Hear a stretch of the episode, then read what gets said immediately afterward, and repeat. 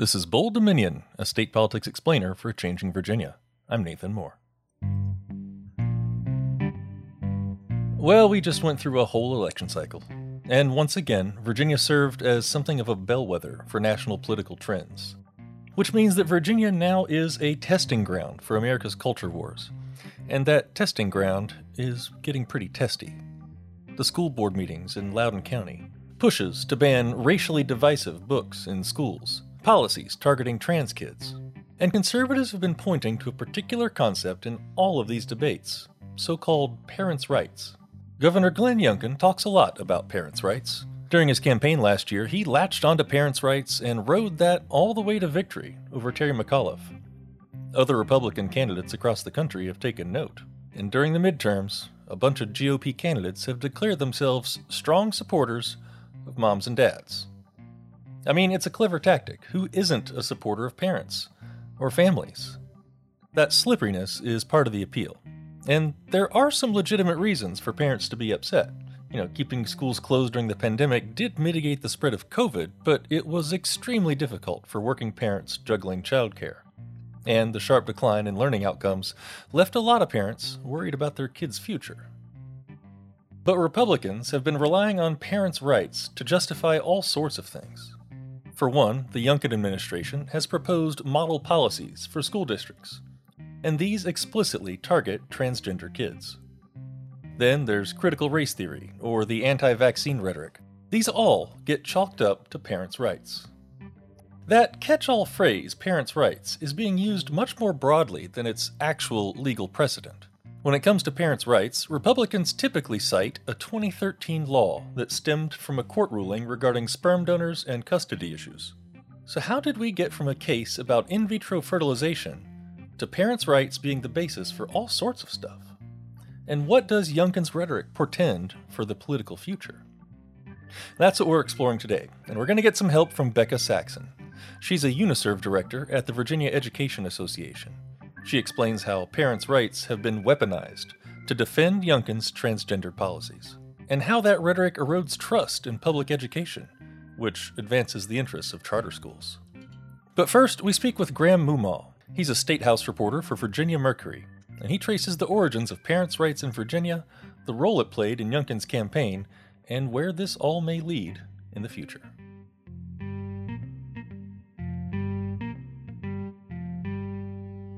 There was a Supreme Court of Virginia ruling in 2013. It's sort of half true that it had to do with sperm donors, but it's kind of a complicated story. So there's this guy named William Breit who was in a long-term relationship with a, a woman who was his, you know, long-term partner. They had wanted to have a child. They were unable to conceive naturally, so they went through an assisted conception process. They broke up, I believe, like a year after the child was born, and I think she didn't want anything to do with him. She said, you know, you're not going to have visitation rights. This is my child. And because of kind of a quirk in state law where the law was written so that a sperm donor can't come in and claim rights for a child that they have nothing to do with, you have to be married to the mother in order to be considered a legal parent of the child. So that caused a problem for this guy because, you know, they were just in a long-term relationship. They were a couple, but they were not married. So his efforts to get joint custody of this child were kind of stymied in the courts because of this law. They said, sorry, you're not married to her, therefore we're going to treat you more as a sperm donor than as the legal father. And he took that his case all the way up to the Supreme Court of Virginia, and they overruled the lower courts and said, no, this is not fair that just because you chose not to be married, you don't lose the bond that you have with your biological child, one that was very much wanted, that you wanted to be a part of their life. And it was in response to that ruling that the General Assembly passed a very simple statute that says a parent has a fundamental right to make decisions concerning the upbringing, education, and care of the parent's child. And that basically just restates a common law principle that has been understood long before the law was passed, just that parents do have just a fundamental right to make decisions about raising their child to be a successful adult. That's that's just part of the, the rights of being a parent. What was interesting about the way the law was debated in 2013 was a lot of Democrats said this is going to have unintended consequences because even though it might sound, you know, just completely normal and innocuous to say parents have rights, it could complicate the way courts operate because parents' rights are not unlimited. There are boundaries, you know, abuse happens, neglect happens. There's a legal process for terminating parental rights. Um, in 2021, I think that process was initiated over 2,000 times. There were over 5,000 cases of abuse and neglect. And Democrats' concerns was that this is kind of putting a thumb on the scale, saying that courts have to just do what parents want, whether it is or isn't in the best interests of the child. Um, and the Republican response at the time was we're not trying to dramatically change anything. This is just kind of restating what the both the state Supreme Court and the US Supreme Court have kind of held over decades. And it was just more of a symbolic instruction to the courts that we think parents' rights matter and should be respected, but with an understanding that that's not it's not 100%. There are limits to parents' rights. So that's just kind of the backstory and why you know this coming back today. I don't think it has had a major legal impact yet, but because it's being pointed to more and more as a talking point, it could in the future. Mm, yeah, and that was one of my other questions was as Youngkin during his campaign and also as governor, he has used parents' rights to talk about like COVID or masking policies or what is being taught in schools. So I'm curious, how would you say that this understanding of parents' rights has differed from how it's been traditionally understood? Well, it's hard because I think it means two very different things depending on which side of the aisle you're on. I think the Youngkin people would say when they talk about parents' rights, they are talking about legitimate frustration that a lot of parents have over what happened in COVID with the schools being shut down, that being a pretty big inconvenience to parents who had to suddenly, you know, find something to do with their kids all day. And they, you know, they argue all the time that a lot of parents, once they kind of got a glimpse, a window into what was going on in schools through virtual learning, they were not happy about what they heard. The argument is that a lot of them you know heard things about race or gender or sexual orientation and kind of came to the conclusion that schools were emphasizing those issues over more bread and butter of reading writing and arithmetic just teaching kids the basics. But i think when a lot of democrats hear the word parents rights they see it as just kind of a new brand for traditional family values social conservatism. And they see a lot of it you know it being used as a talking point in a lot of these debates as just trying to steer schools into being more culturally conservative, even if it means banning books or being unable to teach kids that systemic racism exists or acknowledging the existence of LGBTQ people in classrooms. So I think it, it's hard to really say what the political impact is because it's really just a talking point that I think means very different things to two different sides. Mm, yeah, no, that makes sense. I'm curious, like, is this politi- politi- politicalization of the idea of parents' rights. Is this this coined by Youngkin, or has this been used in the past? Parents' rights as a legal concept is old. I mean, there's been Supreme Court cases going back decades and decades and decades that hinge on the idea of parents' rights. But I think it being used as a political campaign issue is fairly new. I mean, you're seeing a lot of Republicans, even in the midterms today, they think Youngkin, you know, blazed a trail here and they are talking about parents' rights and talking up how much parents matter. But there are clear echoes of just, you know, more basic family values, conservatism. The bill in 2013 that enshrined this parents' rights language into law was very much pushed by the Family Foundation, which is like the big time anti abortion, anti gay marriage, anti LGBTQ advocacy organization here in Richmond. So it's new as just from a branding perspective. It is not new from a legal perspective. How much of a role did using the rhetoric of parents' rights play in Youngkin's success? I think clearly Republicans think it it made a difference because they wouldn't be using it in all these campaigns all across the country. Otherwise, it's a hard thing to measure because you know, critical race theory, the whole issue of critical race theory is kind of wrapped up in this that parents just need to be able to reassert control over out of control school curriculums and things like that. But it, it's hard to really tell how much of when Youngkin said parents' rights, is he speaking to, you know, diehard Fox News watchers who are really upset about critical race theory who may or may not even have kids? Or is he speaking to the real frustrations of parents who still have some lingering dissatisfaction with with school closures and COVID shutdowns. I think there's probably an element of truth to both. It can mean a lot of different things to different audiences. But I think from the Republican perspective, they clearly think it made a it made a difference. Else, you know, like I said, they wouldn't be kind of using it as their national playbook in the midterm elections. Mm, yeah, yeah. And I was curious what about that framing and rhetoric has has snagged the attention of all these candidates across the US? Like what does this framing achieve maybe for the GOP? I think it does capture the frustration over COVID. It's kind of both new and old, if that makes sense. It's it's a nod to to so, just general social conservatism on what kids should be learning in school, and also just I think there are parents who do feel a little bit disempowered or frustrated by the way the pandemic went. So I think part of its power is it is such a broad term that can mean sort of whatever you want it to mean and it just it sounds obvious on its on its face that parents matter that i think that's that's the value in it but you know the other side is obviously that it is it is so vague that when they say parents matter what they're talking about a certain type of parent a socially conservative parent it is not just respecting the wishes of of all types of parents and trying to make sure that schools work for all types of families as opposed to just one type you touched on this a little bit already. Like, what has been maybe the role of Democrats in this? There were kind of seen to be the main drivers behind closing schools for such a long period of time during COVID, which did put a strain on lots of families. Like, where do you think their role comes into the um, rise of the popularity of this rhetoric? I think some Democrats would probably acknowledge now that erring on the side of caution and shutting down schools might have been a mistake, especially now that we're seeing all these the stats come out about learning loss and how it's going to take kids a long time just to catch up on the years of education that they kind of missed or were getting just lackluster schooling. But I think others would, would tell you, look, we were just trying to keep to prevent people from dying. We didn't know what the situation was going to be. We didn't know when a new variant was going to come. We are looking out for the most vulnerable kids, and therefore, just protecting life mattered more to us than just giving in to angry parents, if that makes sense. And I, I, think the first real legal impact that this has had, there there has been a lawsuit over should parents have full control over deciding whether their kid should or shouldn't wear a mask in school.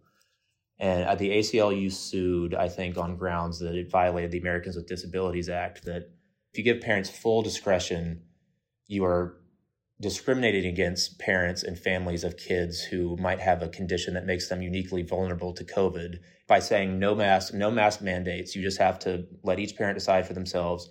You might be eliminating the school's ability to follow the ADA by saying, okay, if we have a kid who has unique medical needs in a specific classroom, we should be able to have a mask mandate, a limited mask mandate just for that particular class to protect that particular child.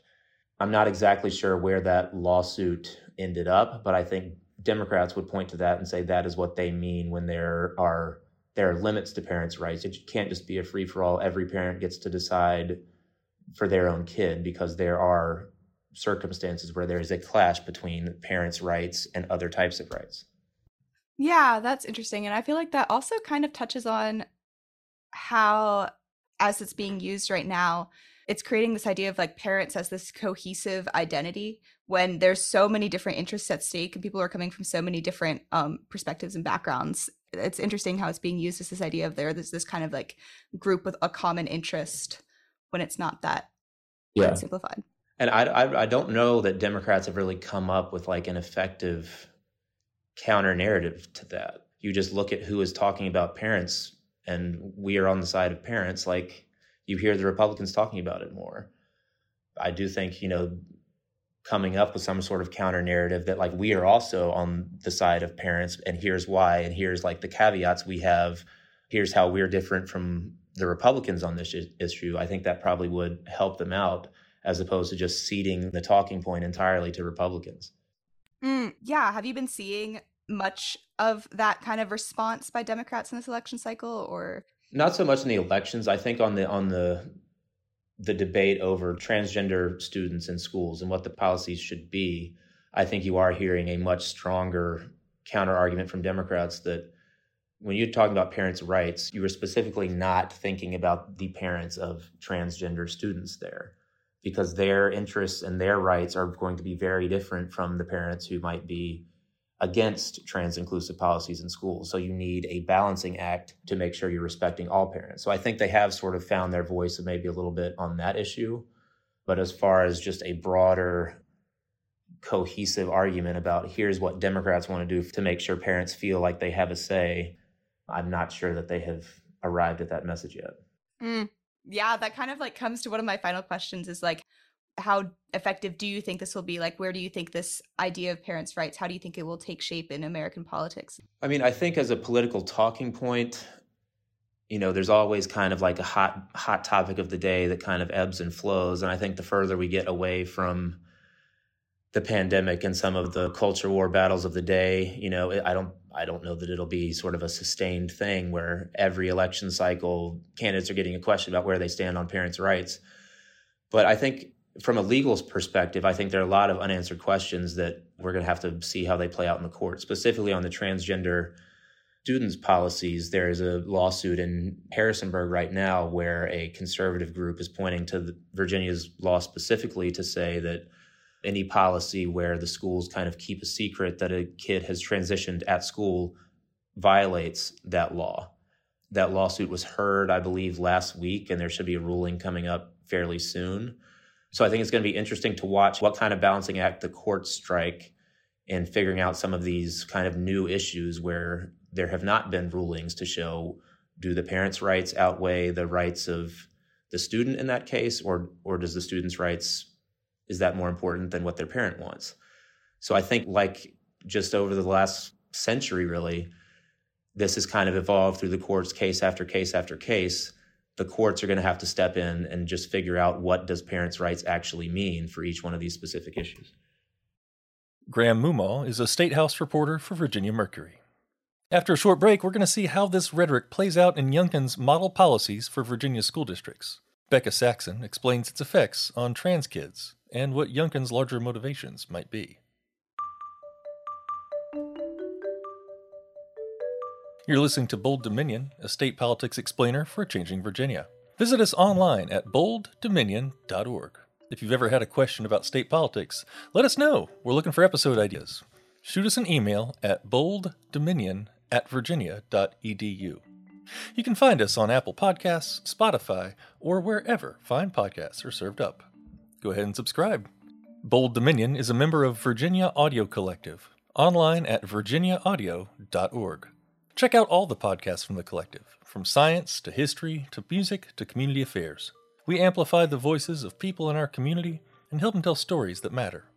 You can listen and subscribe at virginiaaudio.org. Welcome back. We turn now to Bekah Saxon, She's a UniServe director at the Virginia Education Association, and she walks us through how parents' rights are playing out in Governor Youngkin's transgender policies for schools. In 2020, the General Assembly passed a law that said that all school systems had to adopt model policies on how to treat transgender students. And that would include name changes, bathroom access, sports team participation, and then uh, what pronouns a student would use and the process by which all of that would happen.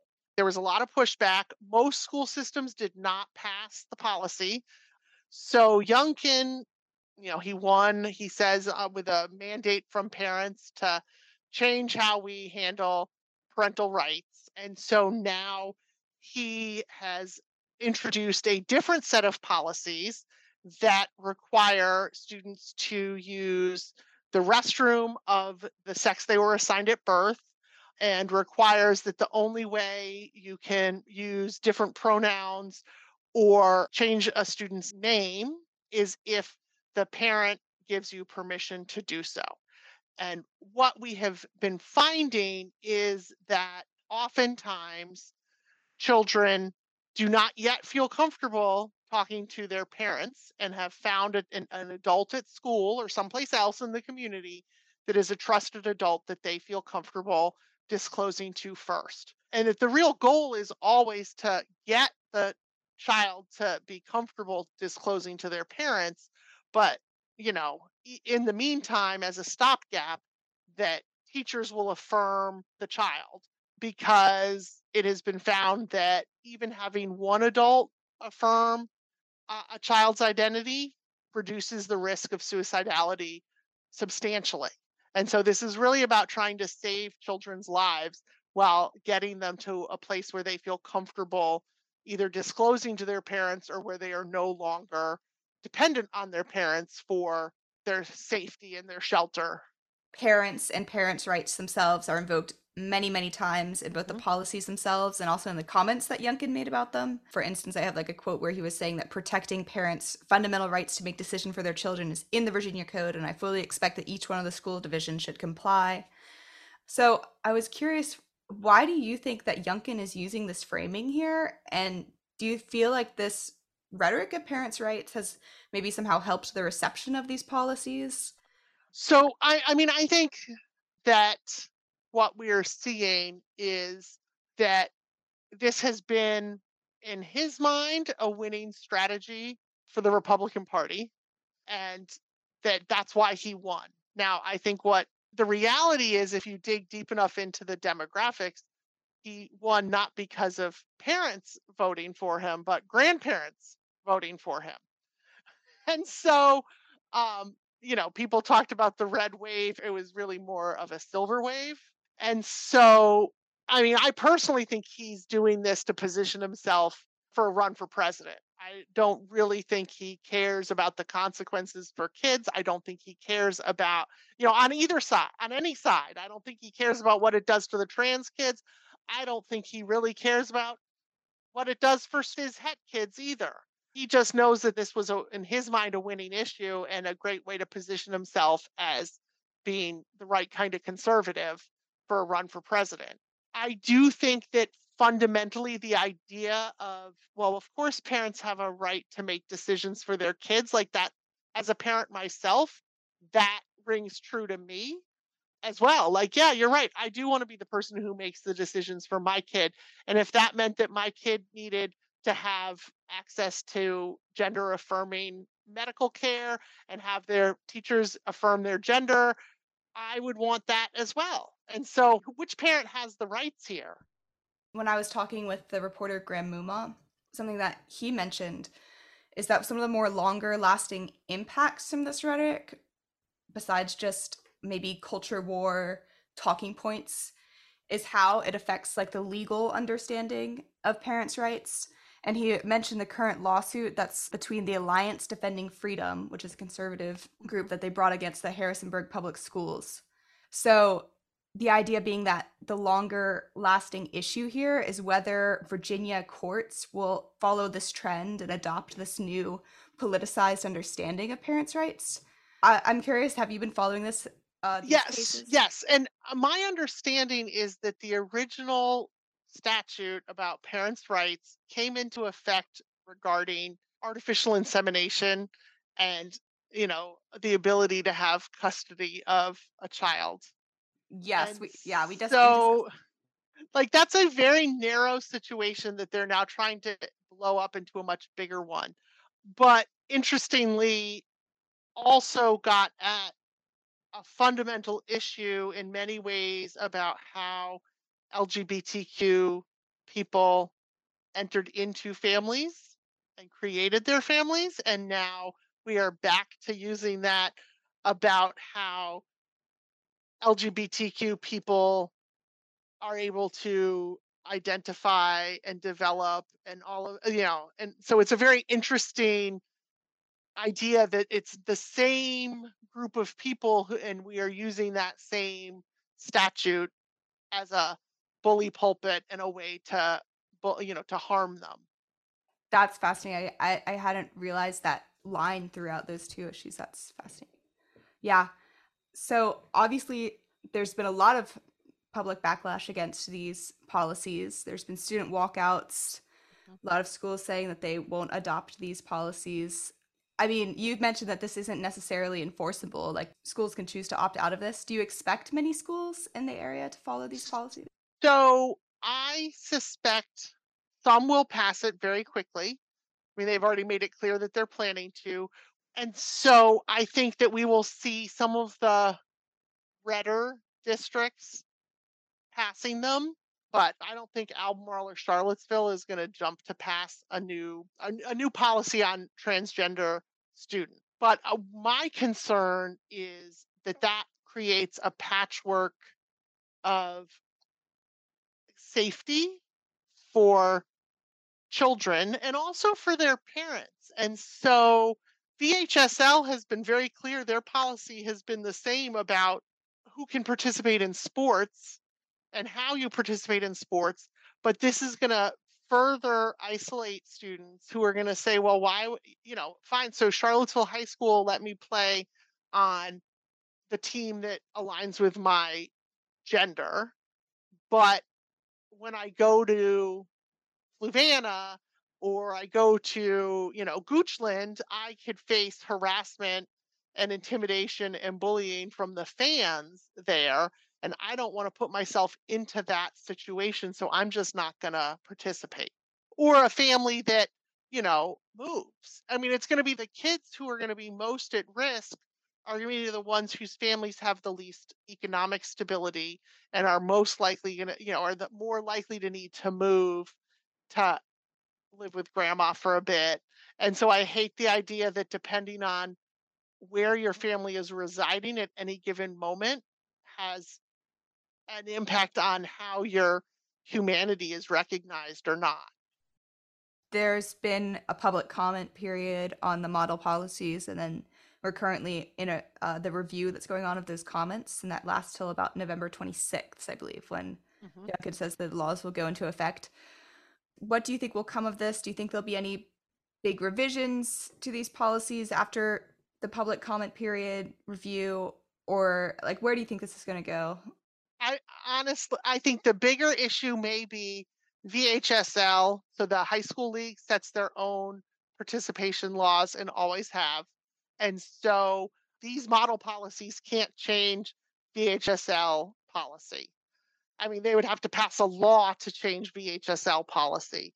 I think the rest of it, I think Youngkin will go ahead with his proposal as it stands.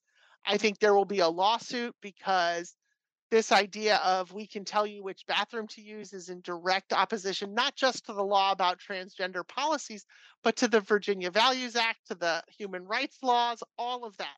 Those are all in law. The Gavin Grimm case that was decided a number of years ago already says that you can't t- tell kids that they can't use the bathroom. Like that was a Supreme Court case. So this could ultimately be an attempt to get another case to the Supreme Court to see if the new court will overturn the old decisions. Like we just don't know what that's going to do. But I don't really see Youngkin changing his mind and saying, "Oh no, we heard from everybody and we're going to go back to the old policies."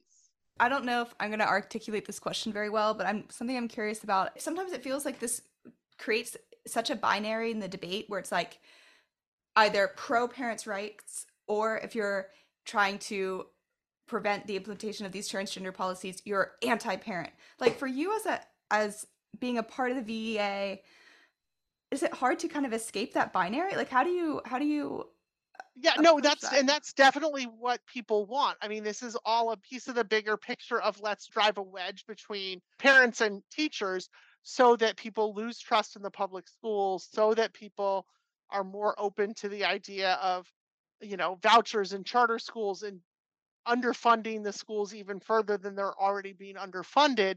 It's all a bigger piece of a political strategy that has very little to do, honestly, with trans students. They are just currently the wedge and the pawn that's being used.